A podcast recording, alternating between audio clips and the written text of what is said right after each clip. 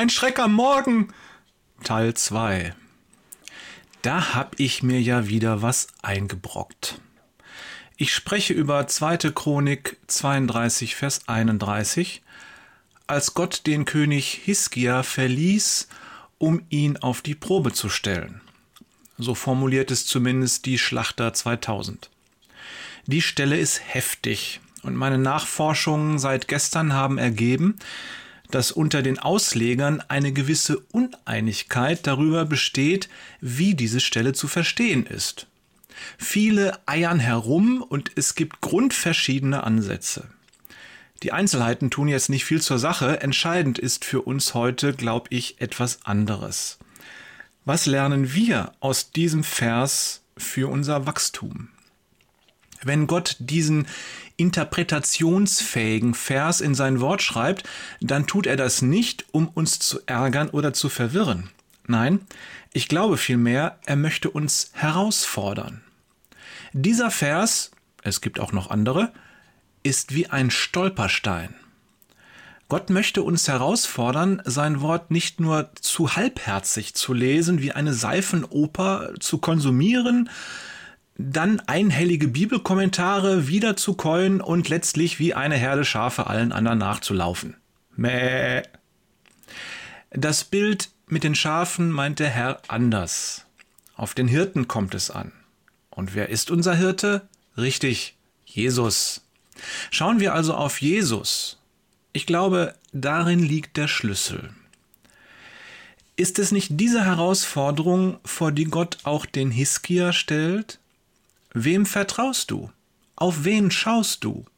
Auf mich oder auf dich? Als es ihm schlecht ging, hat Hiskia dem Herrn vertraut. Als übermächtige Feinde vor seinen Mauern liegen, da betet er zum Herrn und erfährt Rettung. Als er todkrank wird, da betet er zum Herrn und der gibt ihm ein Wunderzeichen und Hiskia wird gesund. Doch was ist, wenn es ihm gut geht?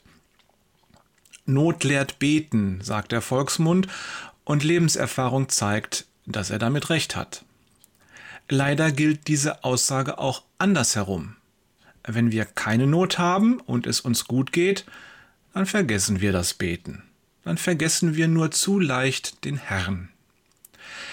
Vielleicht will der Herr uns heute genau das mit diesem Vers zeigen. Achtet auf euer Herz. Tut das insbesondere dann, wenn es euch gut geht. Hiskia hat beim Besuch der Gesandten aus Babel nichts Besseres zu tun, als ihm alle seine Reichtümer zu zeigen. Haben sie ihn danach gefragt? Ich glaube nicht. Denn als Grund für ihre Reise schreibt die Bibel, dass sie geschickt wurden, um sich nach dem Wunder zu erkundigen, das im Land geschehen war. Sie kamen, um Gottes Handeln zu sehen. Und Hiskia zeigt ihnen seine Errungenschaften. Er verweist auf sich. Mein Haus, mein Auto, mein Boot. Und er verweist nicht auf Gott. Wie nennt man die dahinterstehende Haltung? Stolz. Stolz ist jede Haltung, die unsere Bemühungen oder Fähigkeiten über die von Gott stellt oder sein Werk in uns verachtet. Stolz veranlasst uns, uns selbst für unsere Erfolge zu beglückwünschen und auf andere Menschen herabzusehen. Wer ist schon stolz, wenn es ihm schlecht geht? Gott weiß, dass wir für diese Sünde besonders in den Zeiten anfällig sind, in denen es uns gut geht. Vers 31 aus 2. Chronik 32 kann uns genau das zeigen.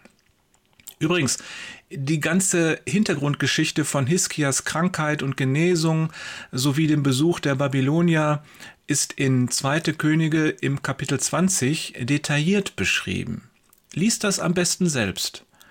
Denn dann wird noch klarer, wie groß das Versagen von Hiskia an dieser Stelle seines Lebens ist. Komisch. Wie so oft landen wir beim gleichen Ergebnis all dieser Gedanken, Schau auf Jesus. Wenn es dir schlecht geht, wenn es dir gut geht. Immer.